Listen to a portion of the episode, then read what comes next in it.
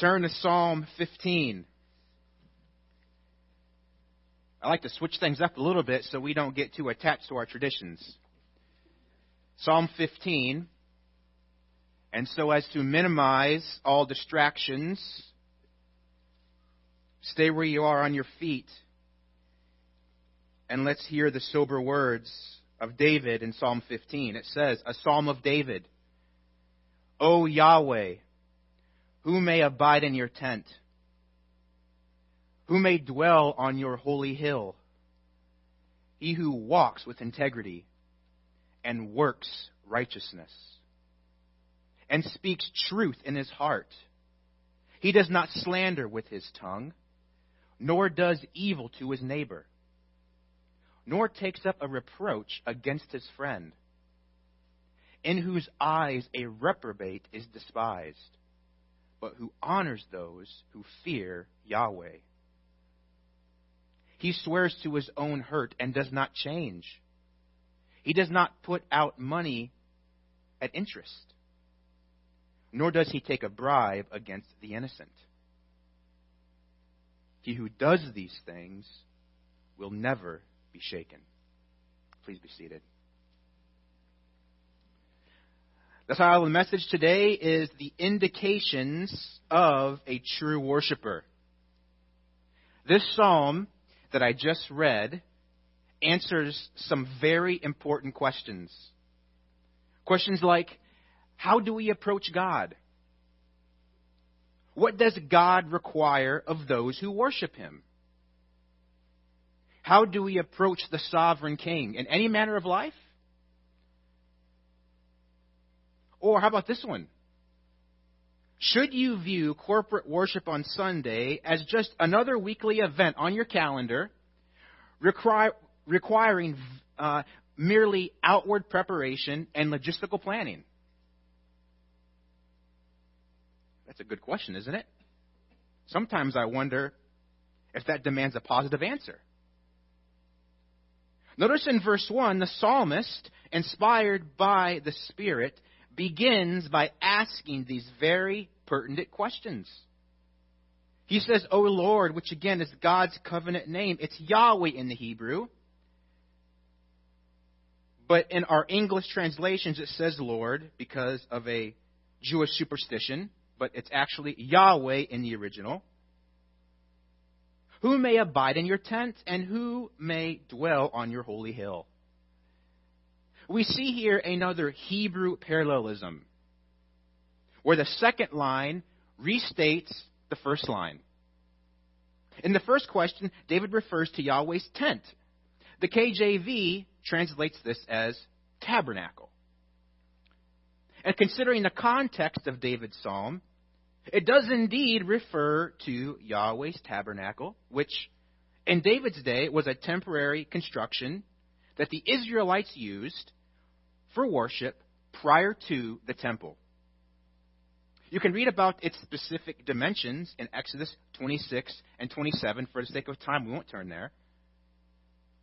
What's important to understand now is the fact that the tent, or dwelling place, it could be rendered, the tabernacle, was divided into two main rooms.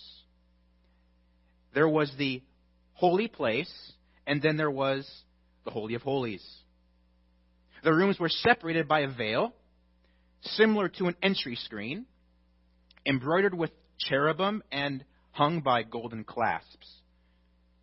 The Holy of Holies housed the Ark of the Covenant, which was a wooden box overlaid with gold, containing the stone tablets on which God had written the Ten Commandments. The Ark of the Covenant was the heart of the tabernacle because the very presence of God dwelt within it. And since no man can see God and live, Exodus 33:20, only one man once per year could go into the holy of holies to do one specific thing. To sprinkle blood. The blood of an unblemished lamb on top of the mercy seat, which was the lid of the Ark of the Covenant. Thereby doing this, he would appease the wrath of God for the sins of his people. And so David rightly asks, with that in mind, who may come into the presence of God? Who? The second question, David refers to Yahweh's holy hill, which is just another name for Mount Zion in Jerusalem, which was the place where Solomon would later build the temple.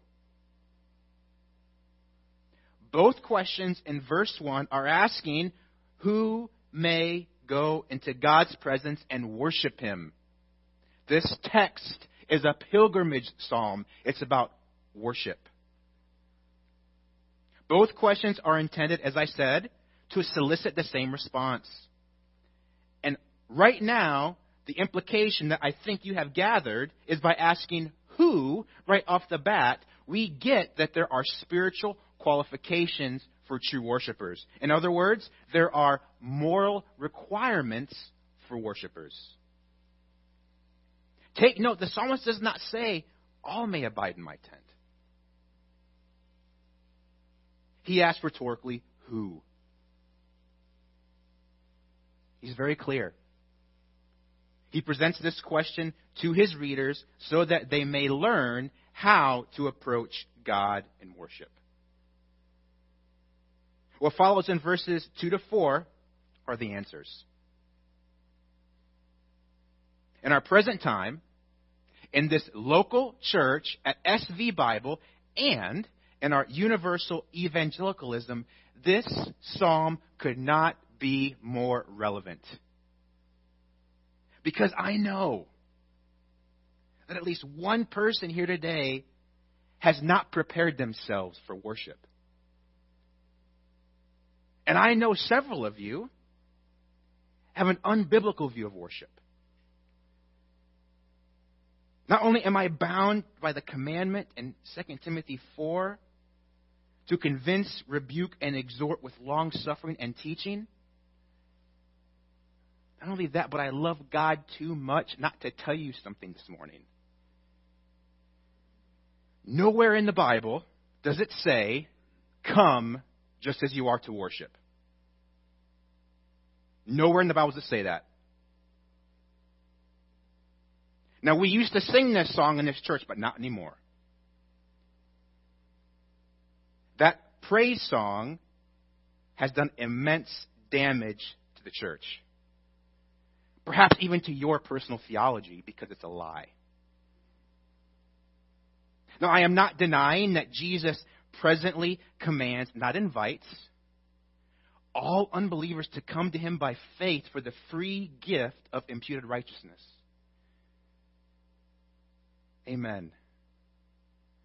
However, even in that universal call to believe and repent, there is a condition. And that condition is to come to Christ with a humble and contrite heart, not a proud, hard heart. Jesus said, Come to me just as you are. No. He said in Matthew 11:28, "Come to me." Then a qualification. All who are weary and heavy laden. He wasn't saying, Come as you are. He's saying, Those of you who are burdened by your own spiritual bankruptcy and the weight of trying to save yourself by keeping the law, come to me. And I will give your soul eternal respite. But today it's not a message dealing with the universal call to come to Christ so that you may be justified freely in Him. Today is a message revealing God's expectations for you as a true worshiper of the Lord Jesus. And that was a footnote, so I could be perfectly clear. If you've heard many of my sermons before, you know that I am a dogmatic, passionate, fervent preacher of sola fide. Justification by faith alone, in Christ alone. Amen? But I am also just as committed to the doctrine of sanctification because Scripture reveals that God does care deeply about how we conduct ourselves and how we think. This psalm is about your sanctification, not your justification. In Psalm 15, there are six indications that you are indeed a true worshiper of the one true, living, holy God. If you can confidently say that these indications are evident in your life, then be encouraged and be strengthened and be edified. But if there's any doubt on any one of these, I will urge you, because my conscience compels me to urge you to obey the summons in Matthew 11:28 and be reconciled to God.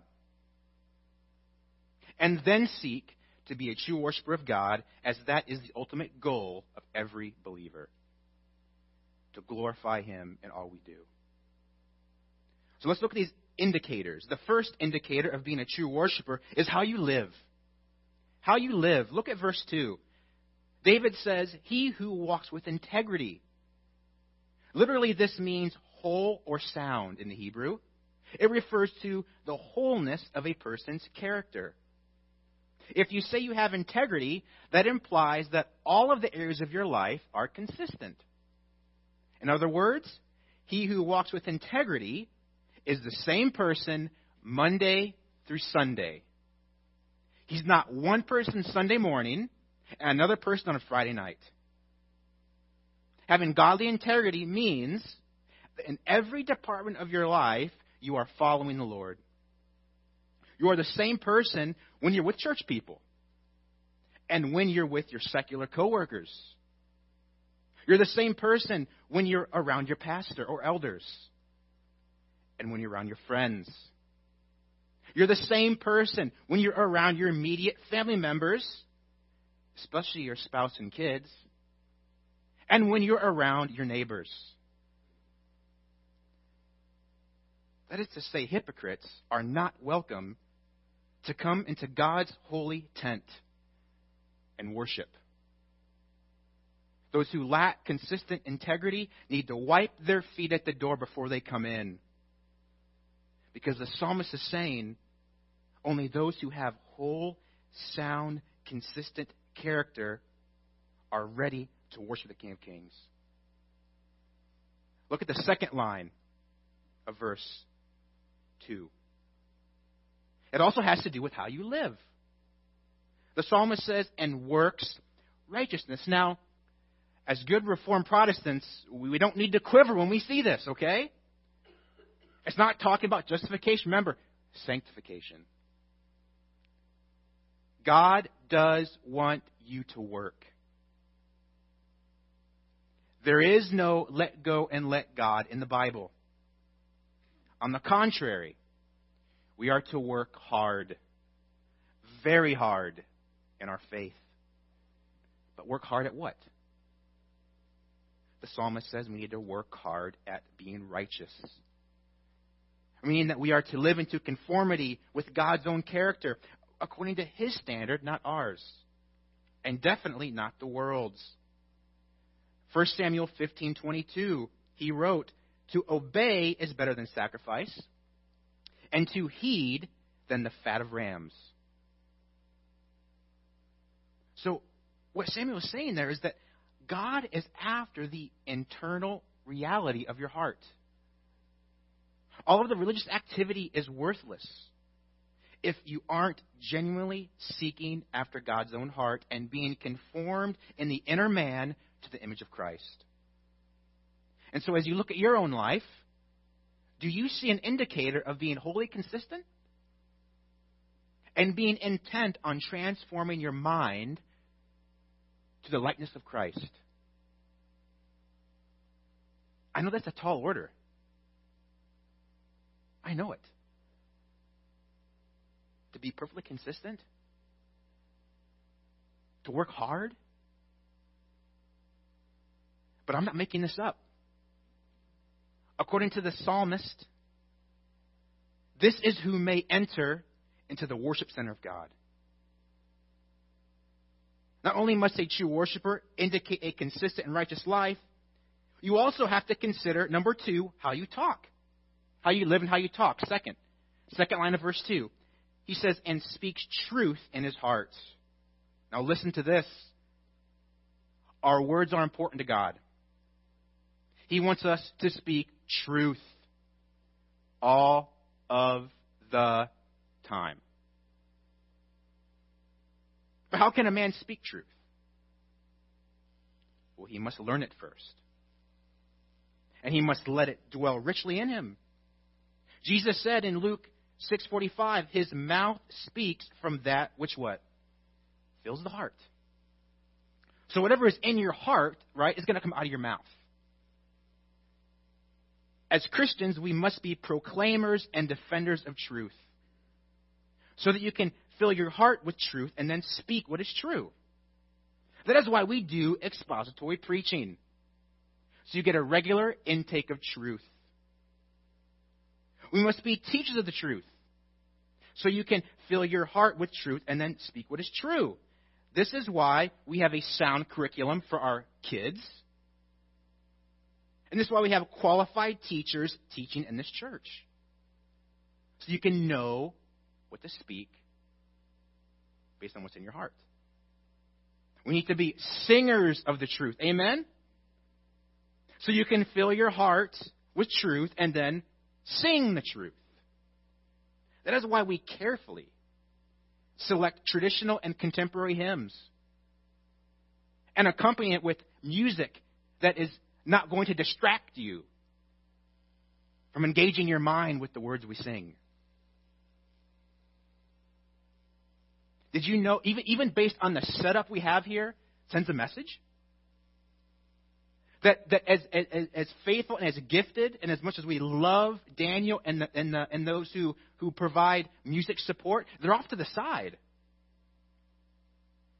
That's on purpose. It's because they're not the focus. It's, it's the words on the screen. This pulpit is in the middle for a reason. Not because of anything special about me. I'm just a broken vessel. But this pulpit is sending you a message to you that what's on this pulpit is primary. It's going out into your heart. So you can speak what is true. So David informs us that, we sh- that, that, that, that, that truth should come out of our mouths. But in, in the beginning of verse 3, he tells us what should not come out of our mouths. He says, he does not slander with his tongue. This can either mean casts a slur or picks up something discreditable in the sense of raking up accusations unnecessarily. So slander is to welcome discredit upon another person or to attack the reputation of others, which is to basically attack the life or character of another. We've all done this to some degree. And the longer we're in Christ, the more we should hate slander. Mainly because if you don't hate it, you indicate that you are not a true worshiper. Guess where the word slander comes from? Devil. Devil means slander. Diabolos means slander. And so we are never, get this, we are never more like the devil than when we slander someone. And the Bible has plenty to say about slander. Proverbs 10:18. He who spreads slander is a fool. Proverbs 16:28. A slanderer separates intimate friends. Proverbs 25:18. This one hurts. Like a club and a sword and a sharp arrow is a man who bears false witness against his neighbor. Pretty, pretty vivid, huh? And so it's plain to see that a slanderous mouth has no place in the tent of God. Just as you would not tolerate me coming into your home and slandering your wife or your husband or your children You would not tolerate that, would you? You should not tolerate it in your own heart with equal fury against anyone, especially those in God's tent. If you hate slanderous speech, then that does indicate you're a true worshiper. The third indicator of being a true worshiper of God is how you treat others. How you treat others. Look at the second line of verse 3. Nor does evil to his neighbor. Your neighbor is anyone with whom you have contact with or anyone whom you cross paths with. It's not just the person who lives next door to your house. Elsewhere in Scripture, the word rendered evil is translated as bad, hurt, harm, ill, wrong, displeasure, affliction, trouble, or calamity. And so what he's saying is a true worshiper does not sin against people. But on the contrary, he does good. Which is exactly what Paul commands us in Galatians 6. He says, So then, as we have the, as we have the opportunity, let us do good to everyone. And especially those who are what? Of the tent of God, the household of God, the church of God. Do good to them. When it comes to how you treat others, there's also a, a passive aspect here. The active aspect is not doing evil, but the passive aspect is not allowing yourself to passively sit by and receive accusations against your neighbor. Third line of verse 3. Nor takes up a reproach against his friend, which means to be slow to believe evil of another. So be extremely cautious and skeptical of gossip and slander or any negative report. Be cautious. One who does not take up a reproach against his friend keeps in mind Proverbs 16:18.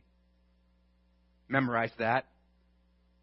The first to plead his case seems right until another comes and what? Examines him. Listen, there are always two sides to a story. Always. No exceptions to that.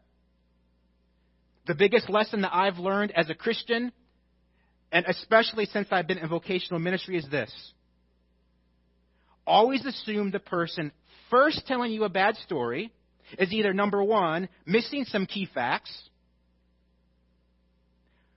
two, they're ignorant of the context, or number three, they heard it from a secondary source. Rather than assuming their story is right, which to my shame I have before, instantly assume they don't. Because the Proverbs 16:18. The first to plead his case seems right until another comes and examines him. So there must be sure, objective, clear information gathered before you believe a bad report about anyone, especially someone in your local church, and especially your church leaders. Man, before we were converted, we delighted in gossip. We loved it. Probably because it makes us feel good about ourselves when other people are down. But now that we're saved, give your brothers and sisters the benefit of the doubt. Be slower to judge. We mustn't act like dramatic, immature schoolgirls, going around spreading unverified accusations about one another. And then, if you do hear that, turn, de- turn a deaf ear turn a deaf ear to bad reports until you verify the truth. A true worshiper of God rejects any and all forms of slander and gossip. And if you find yourself intrigued and entertained by hearing about the woes and misfortunes of others, from secondary sources, that indicates you need to repent. How you treat others indicates whether or not you are truly worshiping God according to His requirements. The fourth indication that you are a true worshiper is this how you view unbelievers. How you view unbelievers. The beginning of verse 4. In whose eyes a reprobate is despised. Now, literally, reprobate designates the one who is cast off, rejected, and abhorred. In Christian theology, a reprobate person is an ungodly, vile, wicked unbeliever. Paul in Romans 1 says the reprobate suppress the truth by their wickedness. They suppress it. And because of that, Paul says the wrath of God rests upon them. One commentator noted that they, the reprobates, carry pollution and death along with them. Now, the psalmist isn't saying, excuse me, the psalmist is saying that one requirement to worship Yahweh is to despise reprobates. But you may be wondering, how does this jive with Jesus' teaching? How do I how am I to apply this in light of what Jesus said in Matthew 5? To love your enemies and pray for those who persecute you.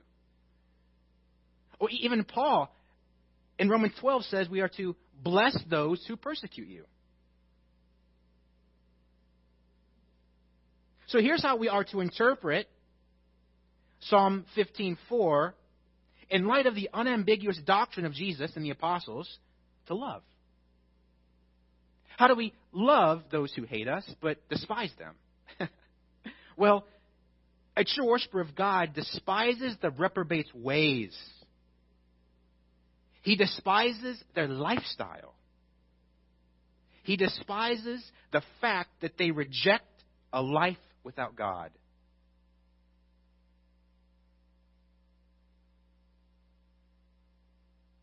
So when we come before the Lord, we are not to respect the worldview of a reprobate. Instead, we are to honor those who have a biblical worldview. They should be your role models. Verse 4, second line, verse 4. But who honors those who fear the Lord. That is to say, that we should esteem those who reflect a life of godliness. Those are the men and women whom we look up to. Not people who do not know God. The people who fear the Lord are your role models. Now, let me ask you a question. What does the Bible compare you to? And remember? A sheep. Right? Or, yeah, the, the, metaphor that the Bible uses to speak of a Christian, a sheep. Now, what does sheep do? They follow. Sheep follow. Naturally, we, we follow someone. Some people might argue with that, but it's true. You say, oh, I follow Jesus, not a man. Well, yes, of course, but you do follow someone. You all esteem someone, or many in this world. You all open your heart to someone who in turn influences you. And sadly, many Christians do not esteem those who fear the Lord, but instead esteem those who fear anything but the Lord. And the surest and easiest way to discern if you honor those whom fear the Lord is to consider how you spend the majority of your time, what you listen to, what you watch. What you listen to and what you watch will influence you. God wants you to esteem those whom fear him. It's very straightforward. And it indicates whether or not you are a true worshiper. The fifth indication that you are a true worshiper is how you keep your word. How you keep your word. Look at the last line in verse 4. The psalmist goes on to say, He swears to his own hurt and does not change. Meaning that when he makes a promise or a pledge, and circumstances or conditions change, he still keeps his commitment even if it's inconvenient. Boy, do we need this one. Let's camp out here for a minute. There are a million examples of professing believers breaking commitments due to some annoyance or some disadvantage, whether it's big or small. The scripture does not differentiate between major promises or commitments and small, menial promises or commitments. We are to let our yes be yes and our no, no. All the time, consistently. It goes back to having integrity. So if you make a commitment, you keep it. Even if it requires you to go out of your way. Look, look what the psalmist says. Even if it hurts you, you keep your commitment. Now, let's be honest. Some of us really stink at this, don't we? Some of us are really not good at keeping our commitments, and it's no trivial matter. Some do it often and take advantage of people, but I'll do it once in a while. We all do it. Have you ever said, I'll pray for you? And then you don't. Have you ever said, I'll be there? And then don't show up? Have you ever said, I'd like to serve in this or that ministry, but then you forget about it? Or even blow it off? Have you ever said, I'll be there at 7 p.m., and then you show up at 7.30? And I'm going to close my eyes for a second when I say this. Because I don't want anybody to think I'm preaching at you. Every time you're late, you break a commitment. Every time you're late to a scheduled meeting that you've committed to, you are saying, My time is more important than yours, and I'm unwilling to keep my commitment to you. Now, there are times I know where we are providentially hindered. Your car breaks down on the way to the airport, and you're late to pick up your friend, and you leave him stranded, right? Your alarm goes off because you set it incorrectly or it, your phone ran out of battery. That happens. But most of the time we're late, it's because we prioritize ourselves over the other person. Now, friends, we must do what the psalmist says. If we're going to make a promise or commitment, we do everything within our power to keep it. And when we fail, we don't make excuses, we repent. One who makes a habit of failing to keep promises and commitments indicates a heart that does not desire to worship God. Now, the final indication is in verse 5. Now, even I thought this was a little strange. This last indication. So far, we've talked about your lifestyle, we talked about your speech, how you treat people, how you view unbelievers, how you keep your word. And now we're going to deal with money. That's right. I'm joining the ranks of my Baptist preachers, and I'm going to talk about money because it's in the text. The last indication of whether or not you're a true worshiper is how you view money. Verse 5 He does not put out his money at interest. Now, a little background is necessary to understand this regarding how God prescribed the practice of lending money. So listen carefully. In the Mosaic covenant, in the Mosaic civil code, Jews were prohibited to charge compounded interest when they lent money to their fellow Hebrews in need. Deuteronomy 23, 19 and 20. You shall not charge interest to your countrymen. Who's your countrymen? The Israelites, right? Don't insert America in there. Don't insert American in there. It's talking about Israelites under a specific covenant, right? Again, context matters. Interest on money, food, or anything that may be loaned at interest. But look at verse 20. You may charge interest to a foreigner. Man, charge them, charge them Gentiles, man. You, you better make a buck off of those dirty Gentiles, all right? But to your countrymen, you shall not charge interest, okay? The emphasis is on who the money was lent to. The psalmist is not condemning people in general being charged interest. Okay, so that's not the application here. So don't go to your bank and say, the Bible says you can't do this, you're wrong. Stop charging me interest. No. They're allowed to do that, and it's righteous. But within the family of God, in the tent of God, in the church of God, there needs to be a practice of genuine love through financial help to those impoverished without the extra burden of interest. Again,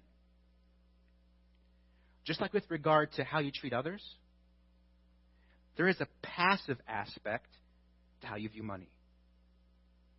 Look at the second line of verse 5 nor does he take a bribe against the innocent. In other words, he cannot be bought by rich people. Faithfulness to the Lord and love towards his spiritual family is far more important to him than getting rich. Money does not entice him to do evil and sin against God. You've all heard the idiom, money talks, right? Well, in the church, money cannot even speak. In the church, money should not even have a whisper.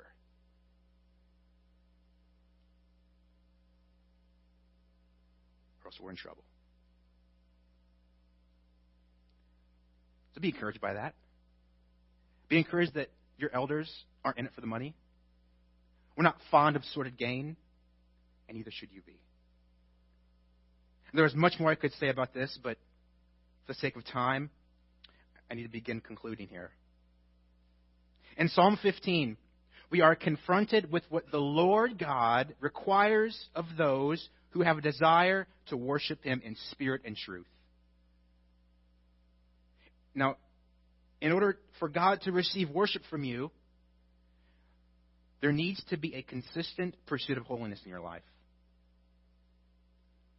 That's the summary of the whole message if you are, by God's grace, doing what you can, all you can, to pursue a consistent, holy life, now comes your to worship.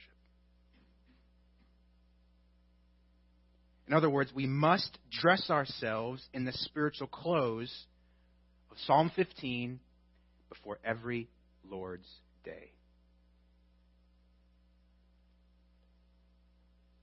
Now, I'll allow David to conclude this message. He leaves us with an encouragement. He leaves us with a statement of strong assurance. Look at the last line of verse 5. He says, He who does these things will never be shaken.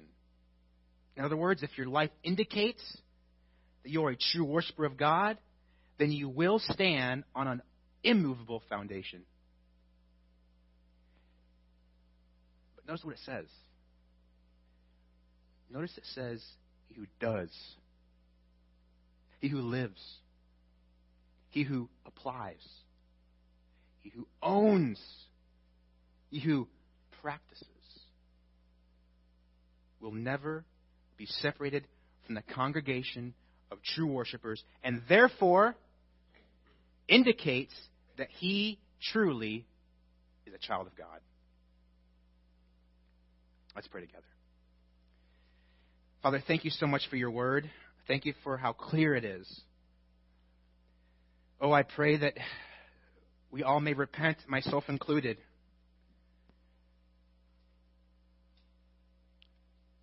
For not coming to your house Sunday after Sunday, not preparing ourselves, not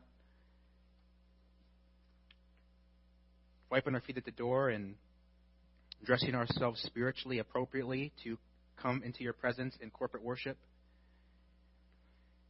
May we be those who are committed to applying the truths in Psalm 15. And when we are not, may we repent by your grace. Amen.